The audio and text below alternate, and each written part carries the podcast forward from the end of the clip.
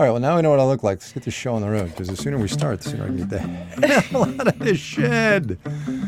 Oh, it's warm. Who starts? You start or I start? All right. You do. You start. All right, I start. Hey, everybody, I'm Kai Ryssdal. Welcome back to Make Me Smart, where we make the day make sense when we finally get on the air. It is Friday today, the 28th day of July. Whew. It is a toasty 28th day of July. You're going to be seeing me pat my face this whole time. It's hot. Uh, thank you, everyone, for joining us for Economics on Tap, our weekly happy hour. The YouTube live stream is up and running, so thank you to everybody who's joining us there. Uh, all the folks in the Fan Run Discord, we appreciate you. So today we've got news, we've got games, but of course, first we have drinks. And today are non alcoholic drinks. Kai, what are you drinking? Yes. Agua. Agua, not necessarily uh, frio, but you know, just agua in my IPA class. But you know, I got things to do, and also I need to hydrate. And as much as I would like to have a beer, I can't believe I'm saying this. It's almost too hot to have a beer. What I really should be doing is having a bourbon and ginger ale, but I can't because I had too many of those last weekend. Number one, and number two, as I said, I have things to do. So you know. Is there such You a know. thing as too many bourbons and ginger? Yes, there is. For Well, there, sure. let me tell you, there was last Friday afternoon in Harbor Springs, Michigan. Let me just tell. Let me just tell you that. You There- there know, definitely last was. last weekend seems to be have been a, a bit of an overindulgence for Yeah. for both of us because I was reaffirmed in my belief that Yeah. gin is the devil, and it will probably still be another several years before I attempt that again. Um, I hear you. but I am having um, a mocktail. It's um, this watermelon jalapeno. I think it's called tepache. It was something. Um, it's like a fermented drink, I believe, from Mexico. That I have this like zero waste delivery service, and they were Oh, it nice. looked interesting. So it's tasty, and um, I added some non-alcoholic tequila with it. And I was gonna put a jalapeno as the garnish, but it's already pretty spicy. So instead, I've got this pink amaranth growing in my garden, and it felt very like watermelony. So. Yeah. You know, it's got What- like the little pink stems and stuff, and so now I'm gonna a drink what's it. a pink I'm- amaranth? um, it's like a type of green vegetable. Um, I think you can like you can cook it like spinach or have it in salads Oh, and right. things, and it's just Okay. very colorful. Um, And I'm gonna smoke it. I'm gonna smoke it because why not? Why not smoke Oh. Yeah. it? But while I'm while Yeah. I'm making fire, do you want to look at what everybody else is drinking? Sure, I'll do a quick uh, spin through the YouTube chat here. Please stop the echo, first of all, Daniel Rome says. So we're having some problems there. Megan O'Hare is having a Thai basil watermelon mule. Uh, Upside Dawn from Athletic Brewing is a good non-alcoholic beer. That's true. Nick Monteleone. I've, I've tried some I have some non-alcoholic beers. Here's the problem. here in my house.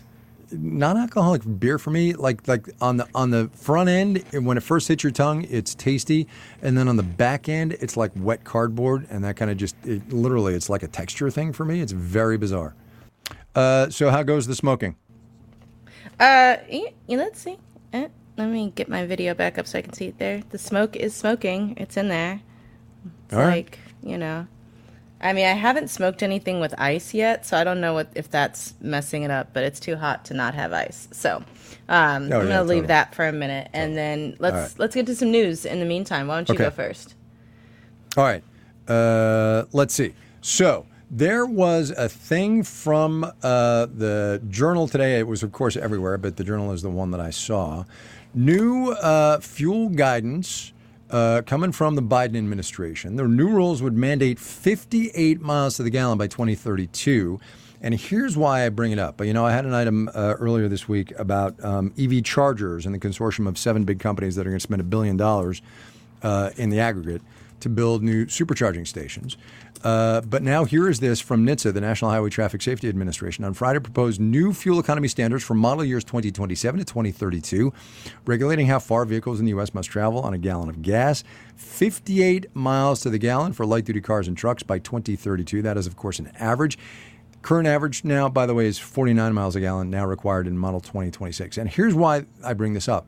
In order to make that, the EV, the car makers are going to have to sell more EVs, right? Because you get to aggregate your whole fleet and then average it out. Right. And so it's the Biden administration, first of all, as I've said on Marketplace many a time, getting the government more involved in the economy. It's not new, right? Fuel standards, but this is the Biden administration cranking it up.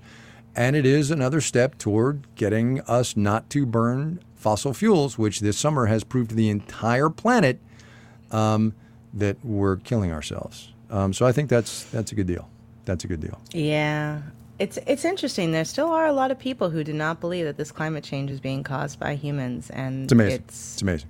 astonishing. Uh, um, amazing. Yeah. oh boy. Okay. Yeah. Let so me. Uh, sorry. I've let me. Let me duck. Let me duck. In, let me duck into this YouTube chat for for one second. Yes. So Nick Monteleone uh, pointed out that he just moved to Frogtown here in Los Angeles, uh, and there's a sandwich here place here called uh, Wax Paper Deli, which has a sandwich named after me. It's the Kai Ryssdal. Here's the beautiful part of that because I don't know who's running our chat, but uh, uh, somebody responded. Many of us at Marketplace love that sandwich and wax paper. Uh, I can't speak for Kai. The funny part about uh, that wax paper sandwich, it's a tuna salad sandwich.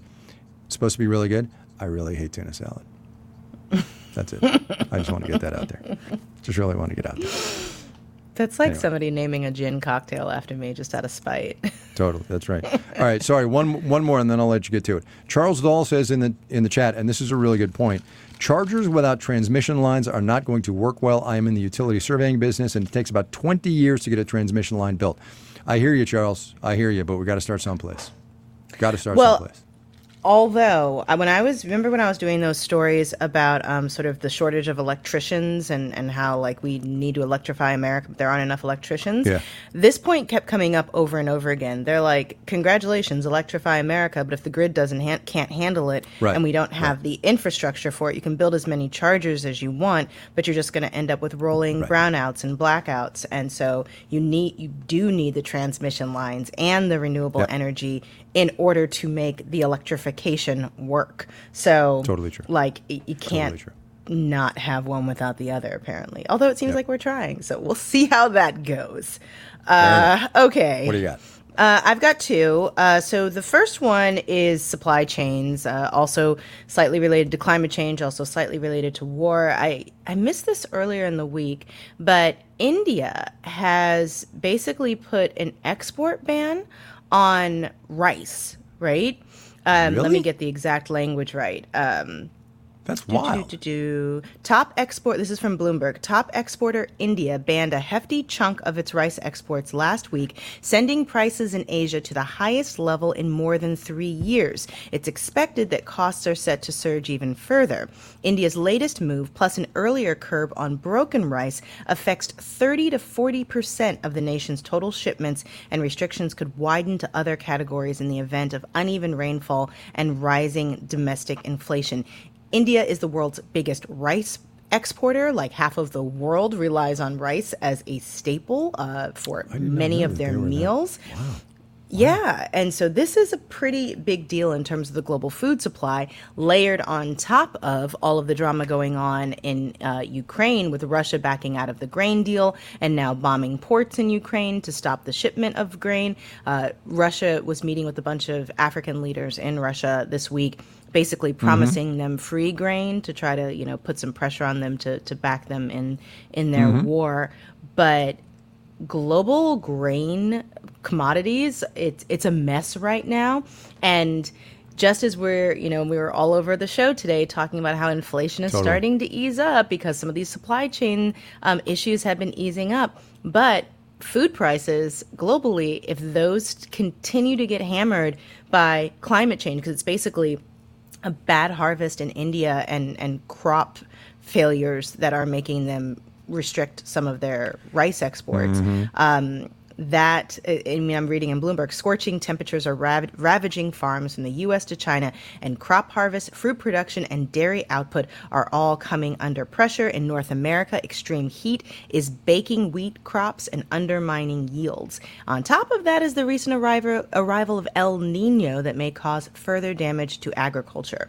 So, some Indonesian rice farmers are planting corn and other crops that require less water, but global food supp- supplies are at risk for a bunch of reasons right now, and that's likely to continue to show up in inflation as we uh, try to claw our way out of this. So, Right, that, right. and I, I, can't believe I missed that earlier in the week. That's a big one. Um, but yeah, India rice exports. Yeah, Totally. My other story is, is it's a bummer. Um, and it's not that the other one wasn't a bummer, but this is a different kind of bummer because why not ruin everybody's day on a Friday? Um, there's in one of the Politico newsletters this morning uh, was a story about uh, Senator Tammy Duckworth, and apparently. And the Duckworth household, Barbie is a thing, and they were all super excited to see the Barbie movie. Uh, with so she was going, she so this is a quote from Duckworth. I have a five year old and an eight year old. We have three Barbie dream houses, including one I set up, all 900 pieces. Oh so we were gosh. super excited for the movie. And this is from the political piece. As she does wherever she goes, Duckworth checked to make sure the theater was wheel- wheelchair, wheelchair accessible. It was, but when they arrived after buying their tickets, Duckworth learned the elevator to the theater was broken. There was no way for her to get to the show. Duckworth, a former Army ah. Black Hawk helicopter pilot who lost her legs in combat, was frustrated there had been no signage explaining the problem. There was little support offered from the theater staff about the situation. Duckworth sent her daughters and friends up to the show while she waited outside for them to return. Oh, that's terrible. That is awful. And it's such it's so emblematic of the you know the encounters that so many people with disabilities encounter all the time where the rules are in place, you know, the Americans with Disabilities Act requires access and people will, you know, have it performatively but not maintain it or not actually make it easy or make people feel badly if they force somebody to enforce it and then you end up with situations like this and that was devastating and shame on them to be honest um, so that was that Absolutely. yeah i i Nothing to add. Nothing to add. yeah. All right, now we really got to cheer things up. Uh, that's it for the news. We are going to take a quick break so we can all go cry in the corner, I guess. Uh, but when we come back, it will be uplifting and fun because Drew Jostad was go- is going to join us for a round of half full, half empty. And so we are going to be right back.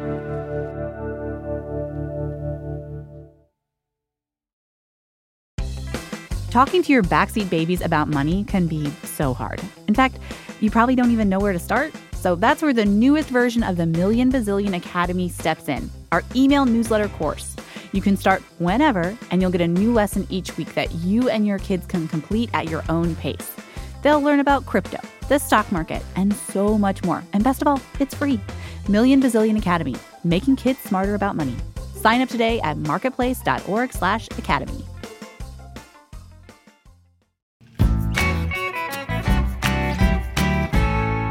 All right, half full, half empty You is the, the game. Drew of Jostad is in charge. Oh, out there you really go. well. Take a sip. There you go. Uh, so Drew gives us topics. Mm-hmm. We let you know where we stand. Drew, uh, let's go.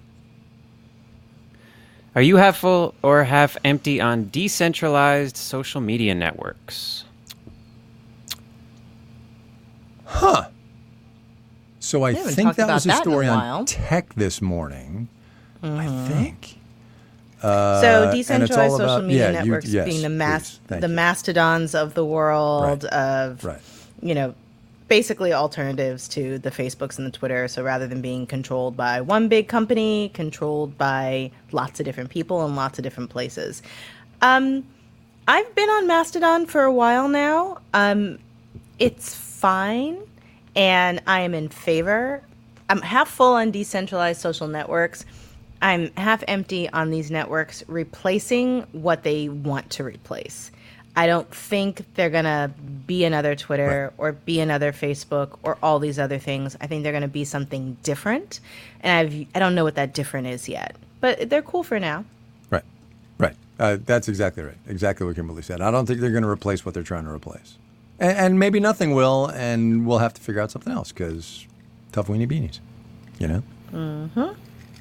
All right, Drew, number two. Okay, are you half full or half empty on fully electric regional flights?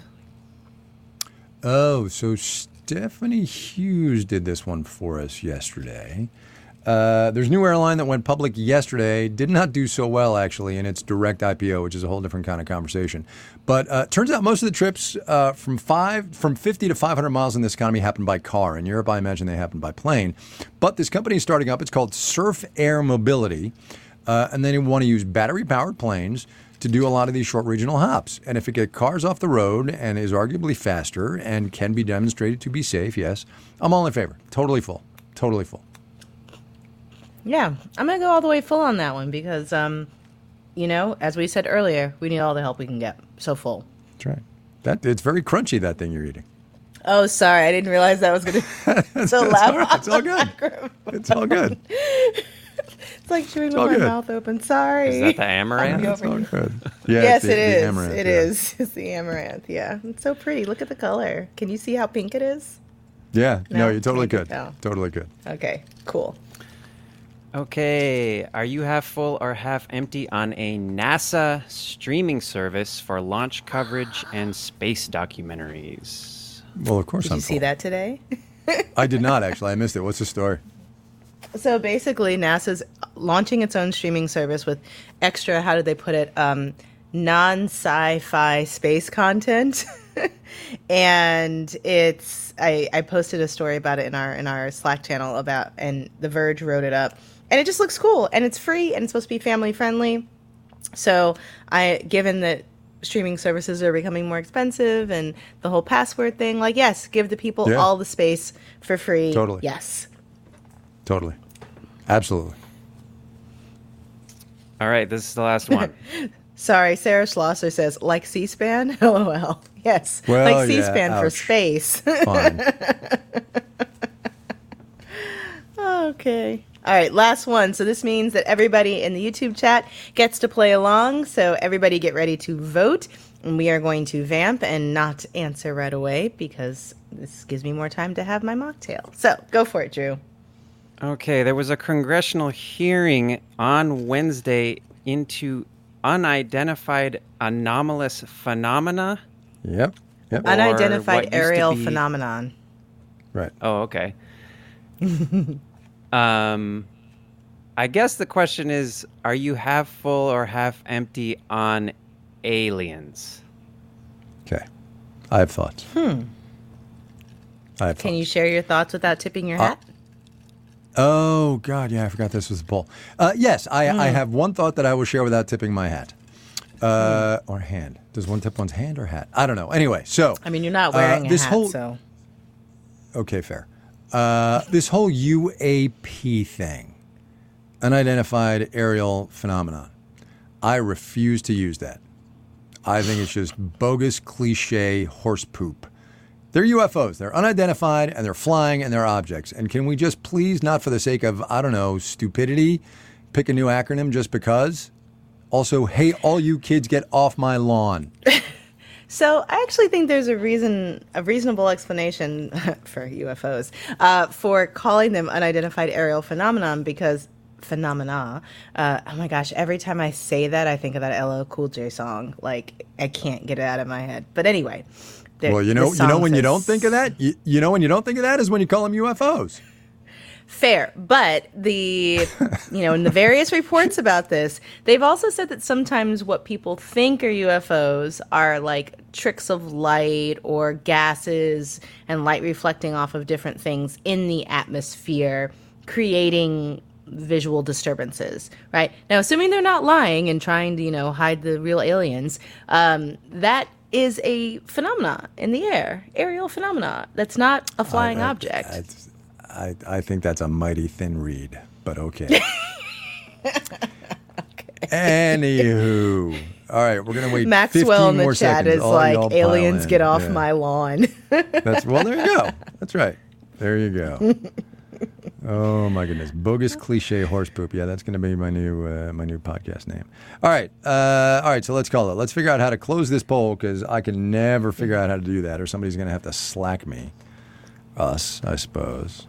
It just One takes a second. You have to slacked. be patient. I know, I know, I know. Man, I'm hungry. Can you hear my stomach burbling?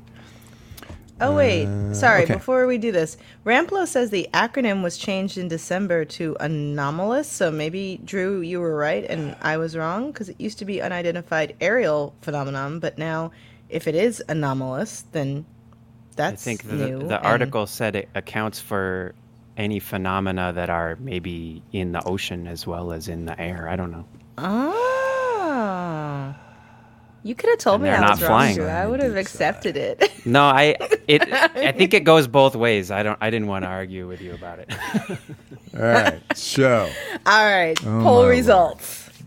Yes. Aliens, half full, 61%, half empty, 38%, with a total of 136 votes. Kai, are you half full or half empty on aliens? I'm half empty, but not to not to pile onto our our YouTube uh, commenting audience here. But we had 136 votes with 268 people on this chat. What are you people doing? Um, anyway, so uh, here's here here's my thought. It, I absolutely believe uh, that the American government has had contact of some form, whether it's visual or instrumental or other data, with uh, unexplained uh, aerial phenomena. Okay. Um, they might be aliens. We don't know what they are. Uh, I firmly believe also that we are not alone in this universe. The math just doesn't work out that way, right? There's too much universe and, and too few us for us to be alone.